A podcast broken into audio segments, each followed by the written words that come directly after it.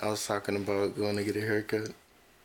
That was during the bus ride, and um, I remember there's a couple of people on the bus that were um, talking real loud, like behind us. We weren't listening to their conversation, and um, uh, when the bus ride, there's a lot of people at the, the transit center, so we had to walk through kind of a crowd, and there's a, a lot of people going different directions, and um,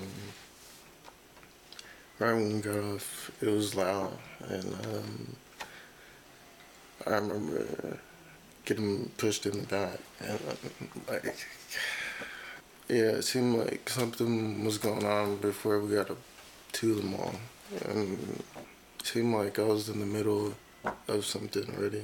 When I found out, you know, I, I seen, I noticed somebody up there that I used to go to school with in uh, middle school.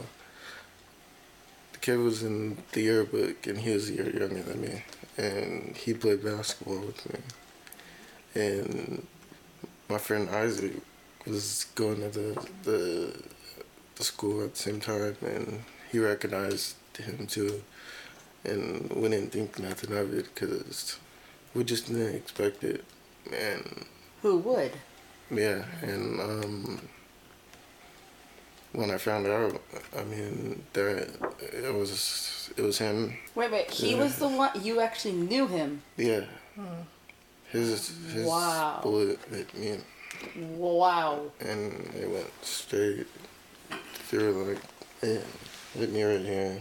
So and, you on the side yeah, and then came back. and you know like it, it happened so fast. Like I didn't know they were gunshots. You know, I didn't. Right. Yeah. And Were you the only one that was hit? Um, I think so. Honestly, I think so.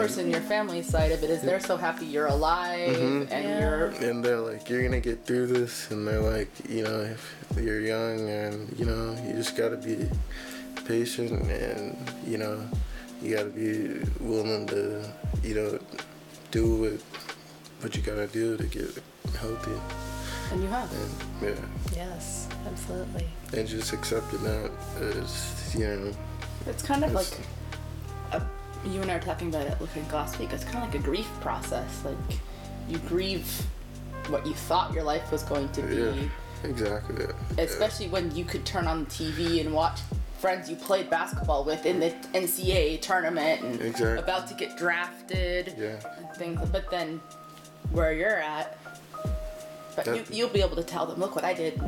I remember telling you right after you got listed, I said, okay, so now you got to come up with a good story for how this all happened, right? So when they sew it all back, because we was asking you how they put it all back together, and I said, you know, something like belly button piercing gone wrong, something, something, you know. Oh gosh. It's like you walking your shoes different now. And I'm like, yeah. Literally, I walk in my shoes differently. Yeah. Well, thank you for putting up with us. Uh, thank, you for putting up with me. Just sticking it out. You're doing all the work. Bright future head. Bright infectious smile. you know, I'm, I'm glad that I met Providence, and you know, I'm glad that I met you guys, and You're welcome. Same here. You're welcome. Thank you.